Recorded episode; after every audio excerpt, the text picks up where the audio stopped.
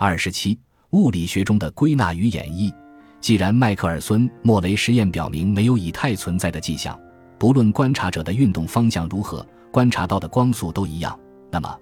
这一实验结果对于正在孕育相对论思想的爱因斯坦有什么影响呢？根据爱因斯坦的说法，这种影响微乎其微。事实上，他有时甚至会回忆说，他在一九零五年之前甚至并不知道这个实验。在接下来的五十年里，爱因斯坦关于迈克尔孙莫雷实验影响的表述不尽一致，这提醒我们在根据模糊的回忆编写历史时要慎之又慎。爱因斯坦的矛盾表述始于他一九二二年在日本京都所做的一次讲演。他在讲演中提到，迈克尔孙没能检测出以太是使我导向所谓狭义相对性原理的第一步。而一九三一年在帕萨迪内为迈克尔孙举行的一次宴会上，爱因斯坦在祝酒词中虽然对这位杰出的实验物理学家彬彬有礼，但言语中却带着谨慎。您发现了一个隐藏在光的以太理论中的缺陷，激发了洛伦兹和菲茨杰拉德的思想，狭义相对论也由此发展起来。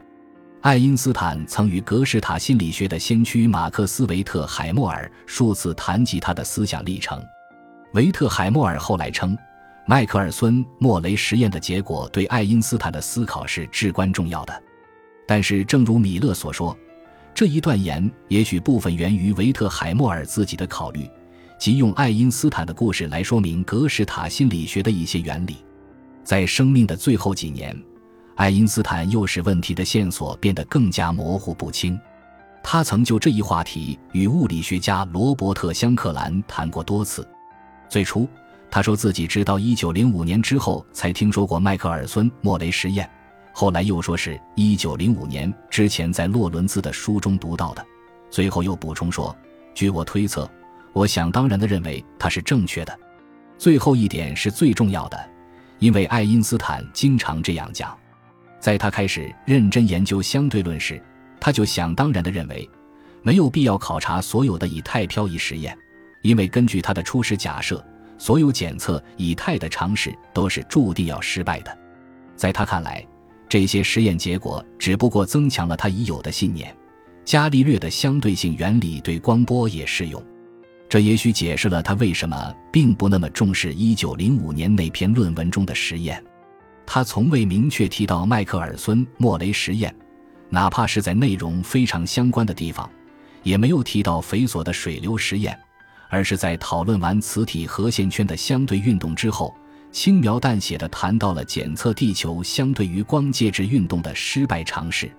一些科学理论主要依赖于归纳，即对许多实验结果进行分析，寻找能够对它们做出解释的理论。另一些则更加依赖于演绎，即从若干神圣而优雅的原理和假设出发，由他们导出推论。任何科学家都在不同程度上同时使用这两种方法。凭借着对于实验结果的良好直觉，爱因斯坦得出了若干基本原理，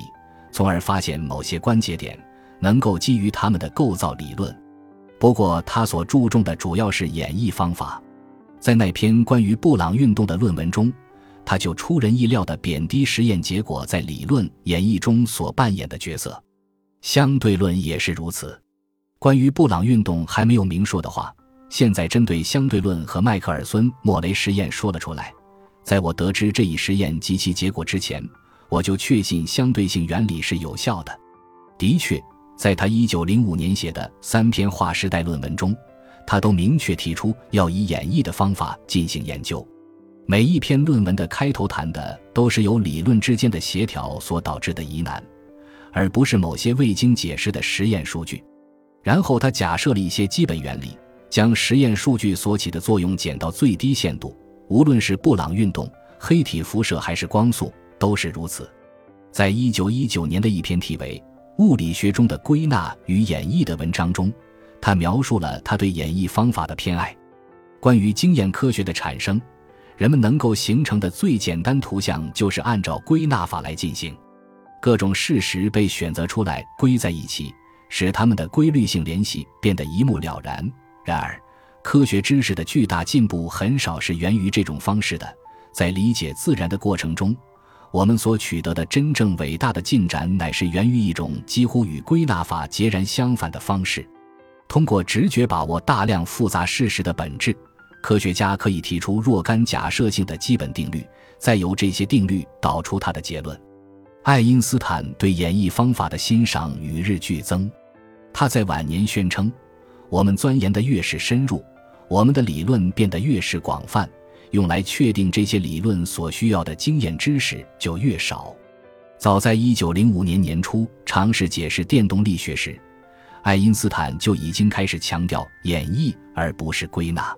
渐渐的，我对那种根据已知事实通过构造性的努力去发现真实定律的可能性感到绝望。他后来说，带着这种绝望，我尝试的时间越长，也就愈发的确信，只有发现一个普遍的形式原理，才能使我们获得可靠的结果。感谢您的收听，本集已经播讲完毕，喜欢请订阅专辑，关注主播，主页更多精彩内容等着你。